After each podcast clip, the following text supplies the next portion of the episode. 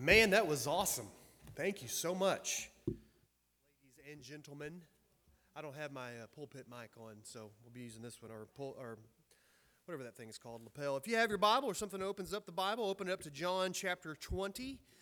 John chapter 20. We are almost done with the Gospel of John. Praise the Lord. Hallelujah.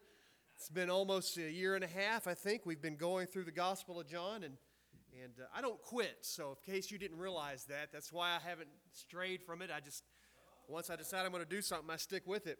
Tonight, John chapter 20, we've been looking at the resurrection story. And I know this is often reserved for Easter time. Rarely do we sing those resurrection hymns. That's one of the reasons I requested that one. And uh, I was hoping nobody else would raise their hands because I was just going to keep on requesting resurrection hymns, but uh, that's okay. Uh, we just, we know, I don't know what it is. We don't sing those hymns until it comes Easter time. We don't look at these passages in God's Word until springtime rolls around and our minds go to Easter Sunday. But tonight we're going to consider these passages and their importance all the year long. God's Word about His resurrection. For the resurrection, it doesn't just simply impact our calendar dates in the springtime.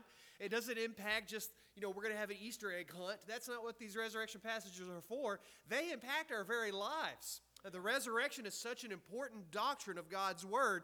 Uh, we would have absolutely no hope if it were not for the resurrection passages that, that pour out the truth of what happened when Jesus busted out of that grave. Actually, he didn't really bust out of the grave. We like to say that to make it a little more powerful, but we're going to talk about that here in just a second. And, and I want to I want to just kind of address some things that perhaps you've never really thought about or or maybe looked at. Maybe you have, I don't know.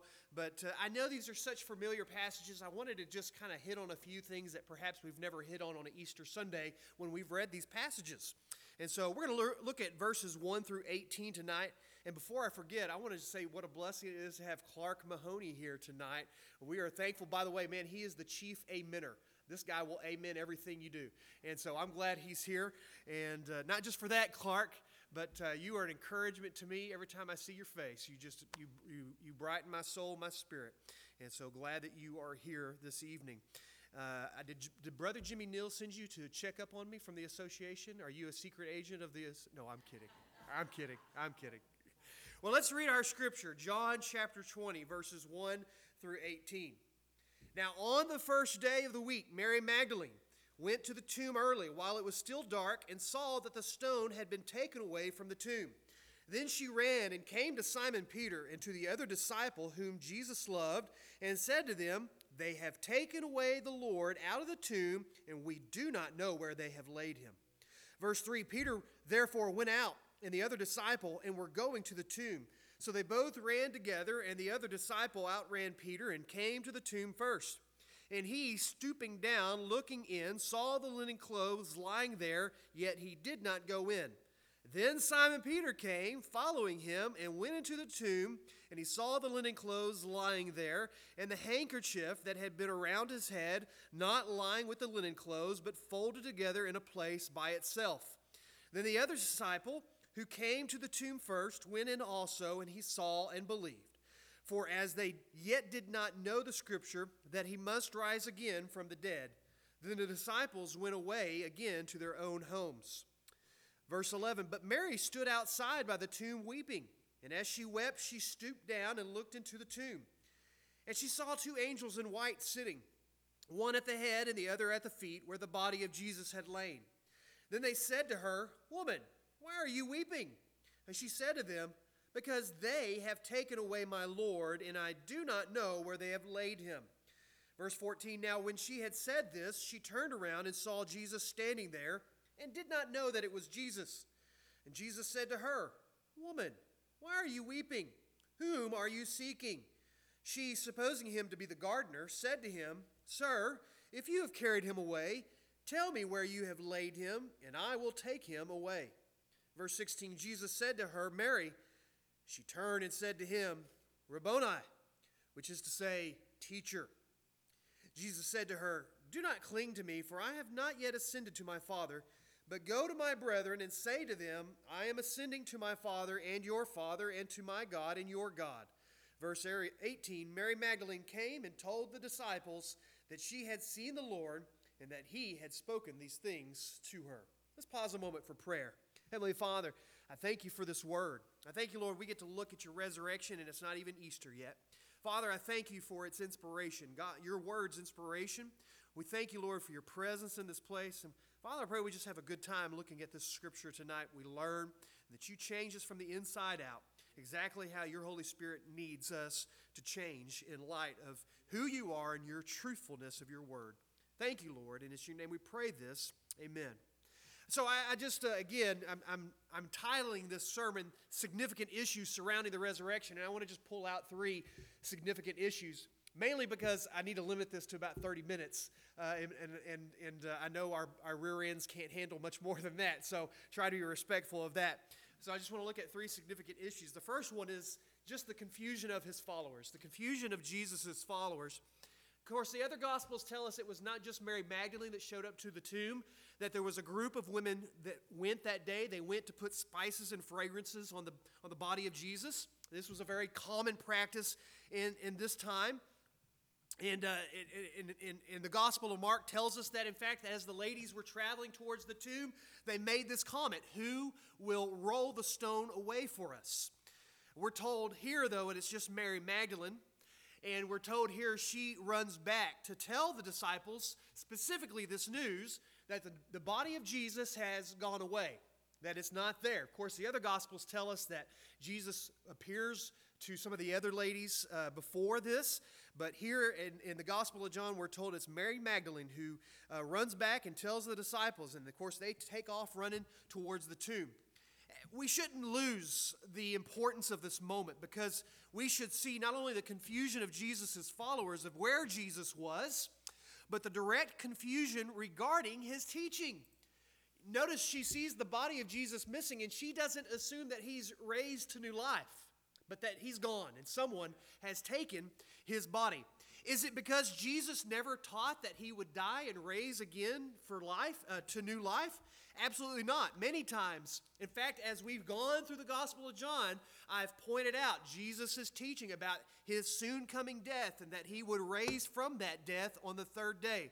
He taught many times over throughout the Gospels he would have to die, but he would come back to life. In fact, not only should his followers have known this, but his enemies realized what he was saying because in Matthew chapter 27, the Pharisees go to Pontius Pilate after he is dead, and they say this to Pontius Pilate. You can read this in Matthew 27, verse 62 through verse 64. The chief priests, it says, the chief priests and the Pharisees assemble before Pilate. Sir, they said, we remember that while he was alive, that deceiver said, After three days I will rise again. So give the order that the tomb be secured until the third day. Otherwise, his disciples may come and steal him away and tell the people he has risen from the dead, and this last deception would be worse than the first. So Jesus had taught it. He was pretty clear in what he was teaching, so clear the Pharisees got it. They understood what he was teaching. And I know in verse 9, here's what it says it says, as yet they did not know the scripture. That Greek word is really better translated understand. They did not understand what the scriptures were saying in the Old Testament teachings, or maybe they just did not realize what the Old Testament teachings were saying that Christ would rise again. Of course, there's a little confusion there because verse 8 it says, Then the other disciple, that is being John, came to the tomb, went in also, he saw and believed course, we're left to wonder what did he see and believe? Did he see that Jesus wasn't there and he believed that somebody had stolen the body? I am kind of leaning towards another thought that Jesus, or G, John, we re- remember the beloved disciple, the one that Jesus loved, is a reference to John, the writer of this gospel. He looked in and perhaps was beginning to percolate the idea okay, he said, he would destroy the temple and on the third day would rise it again, maybe he was talking about himself. You know, sometimes our beliefs begin with a little percolation, don't they? I mean, don't we, don't we start to understand things and, and start to put them together slowly and surely? Perhaps this is what's starting to happen to John in regards to what has happened to Jesus. Again, the resurrection was something that Jesus taught to the point that the Pharisees understood it. It just shows a great divide, though, between mental assent and understanding and spiritual faith. The Pharisees understood, yet they didn't care. And they chose to reject Jesus Christ. He under, they understood and yet chose to not believe. The disciples, it says, were dismayed. They went home. They surely they, they had to have an, an understanding, but perhaps they just did not yet believe.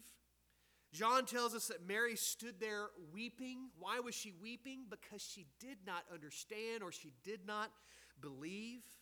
They were just lost in their confusion, their inability to listen and receive all that Jesus had taught them. I must die and I will rise again.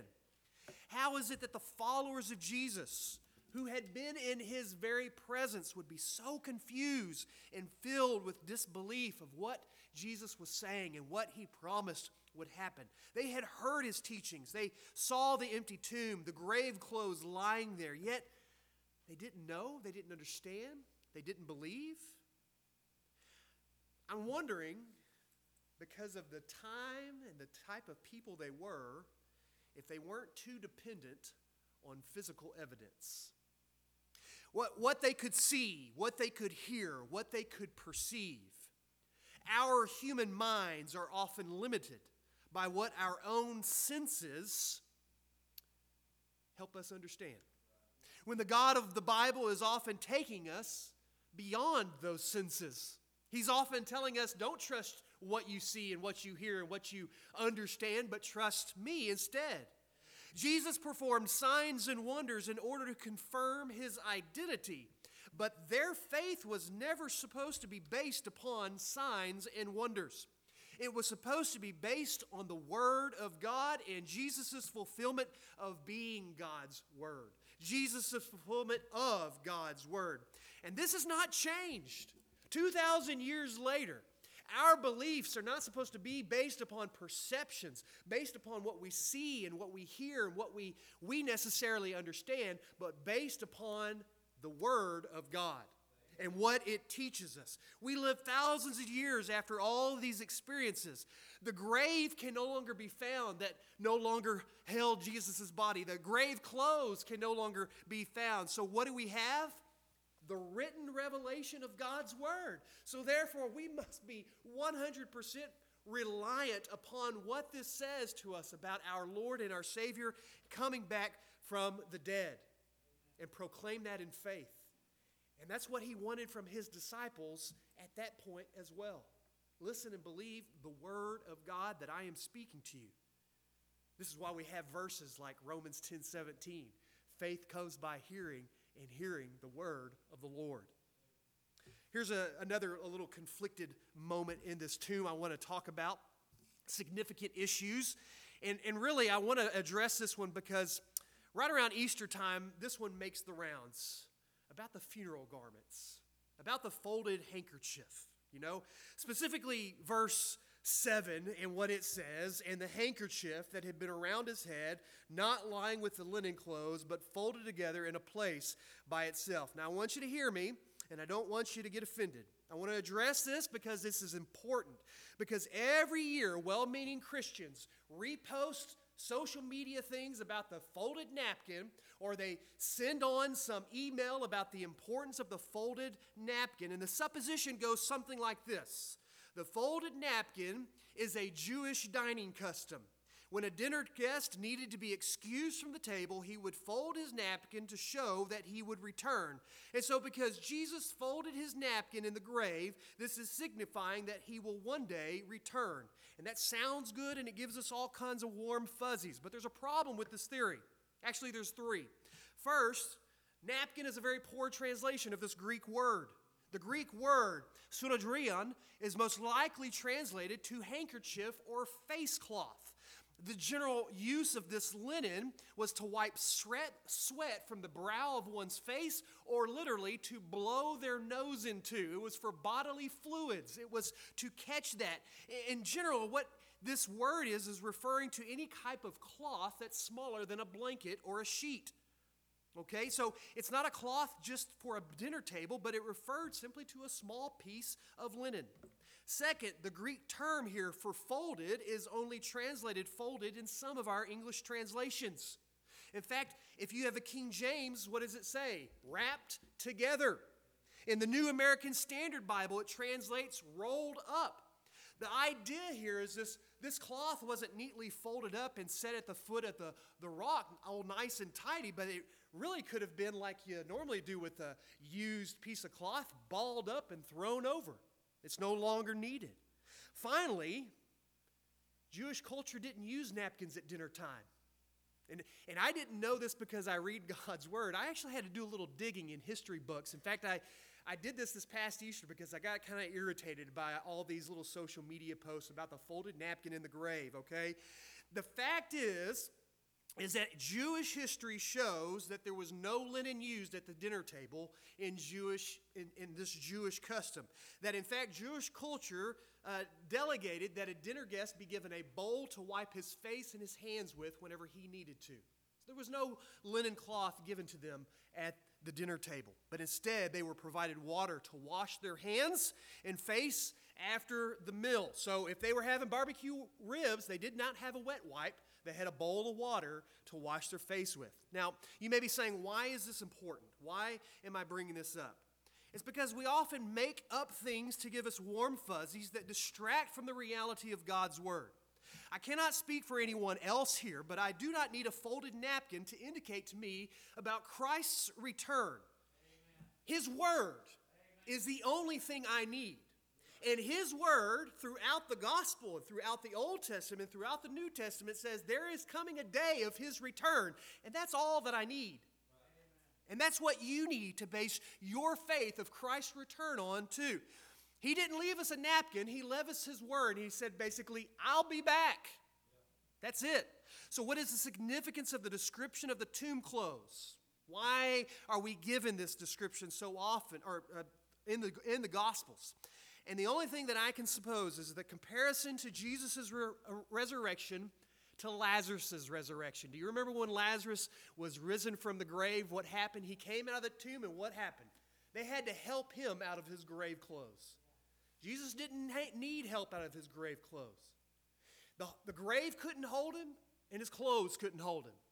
He came busting out, and they do not indicate anything other than that. Jesus rose from the grave and no longer needed those grave clothes. Third point these words to Mary, a woman.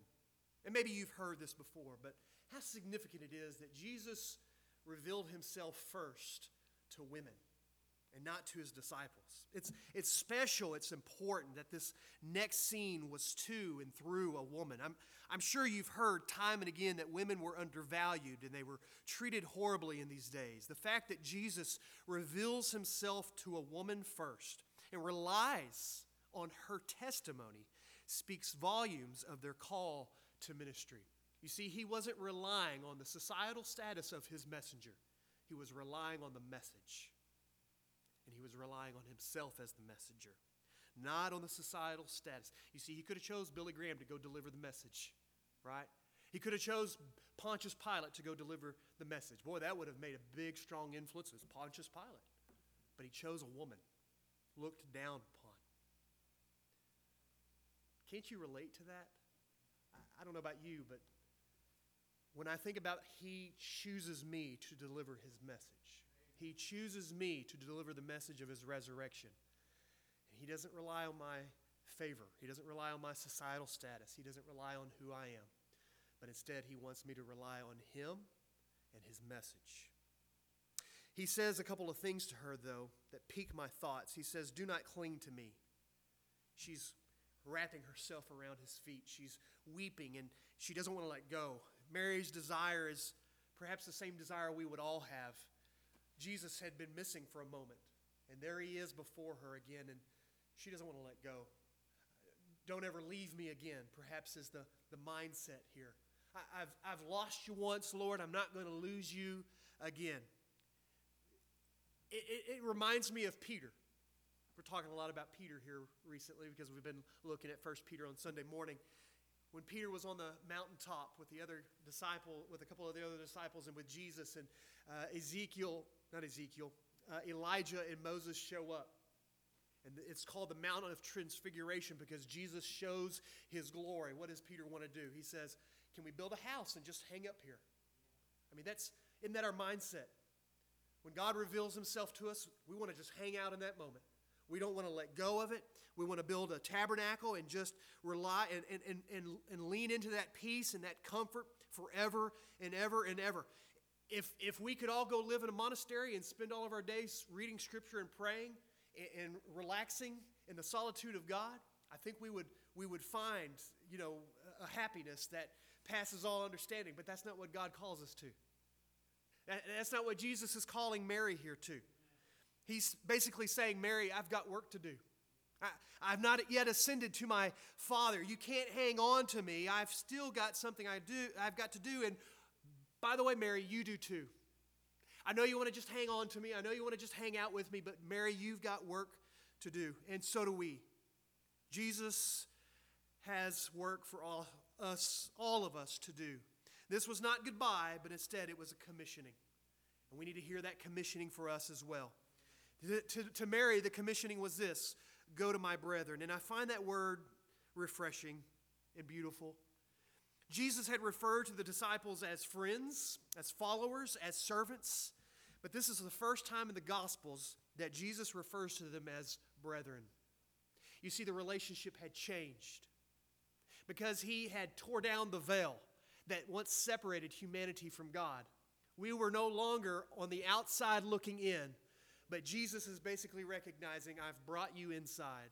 And now you're on the inside and you're one of my brethren. You're one of mine. You're, you're, you're adopted, as we were talking this morning, you're adopted into the family of God. It's, it's such an important moment that we recognize that we are no longer, yes, we are servants, yes, we are followers, but once we put our faith in Jesus Christ, the relationship has changed and we have been brought in through the relationship with Christ and the blood of the cross, and we've been brought into the family of God. And as, as I always like to think about, that is a bond that is stronger than any other bond we can think of. The, the blood of Jesus is stronger even than the blood of your kin.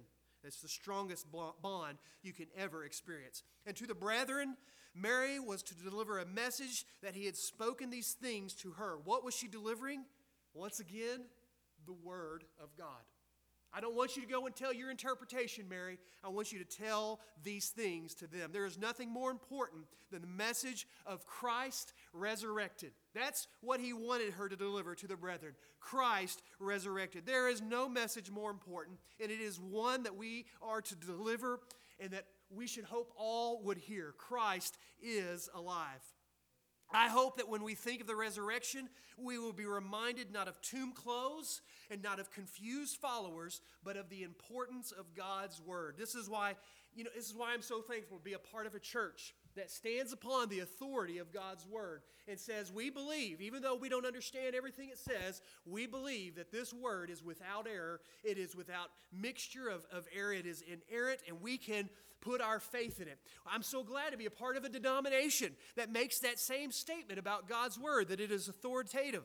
You know, I was just uh, while we were singing, I, I started thinking about our Baptist faith and message. I don't know how often you read through it, but I wanted to just read this statement from our Baptist faith and message. We're not a creedal, creedal people, but we do have these statements on doctrines that we believe in. And here's our Baptist faith and message on the scriptures. The Holy Bible was written by men, divinely inspired, and is God's revelation of himself to man. It is a perfect treasure of divine instruction. It has God for its author, salvation for its end, and truth without any mixture of error for its matter. Therefore, all Scripture is totally true and trustworthy. It reveals the principles by which God judges us, and therefore is and will remain to the end of the world, the true center of Christian union, and the supreme standard by which all human conduct, creeds, and religious opinions, opinions should be tried. All Scripture is a testimony to Christ, who is himself the focus of divine revelation. Why do we make such a big deal out of this word? Because we base everything, everything upon this word. And the moment we start questioning it, the moment we have to start questioning what we believe. It's hard to witness and share the word of salvation from a book that we doubt and question. It's hard to say that I know Jesus loves me, this I know, for the Bible tells me so, if I'm saying, I don't know, maybe I don't believe everything it says. And I pray that we would have a renewed trust and strength because of our faith in the one who gave us his divine revelation, his word, the Bible. May we trust in him and in his word that he gives us. Let's go to the Lord in prayer. Father, I thank you so much for this word you have given us, your Bible. From Genesis to Revelation, all that it reveals to us, about us, and about you. Lord, how you love us, how you extend grace to us. Lord, how you give us chance after chance, how you bring us back when we stray. How grateful we are for your great patience for us. Father, I pray that we would have a renewed fervor to say, I will trust in your word. And Lord, see this as a directive and a conviction to spend as much time as we can reading this word, seeing it as the core, the very core of our faith in you. It's in your name I pray, Lord Jesus. Amen.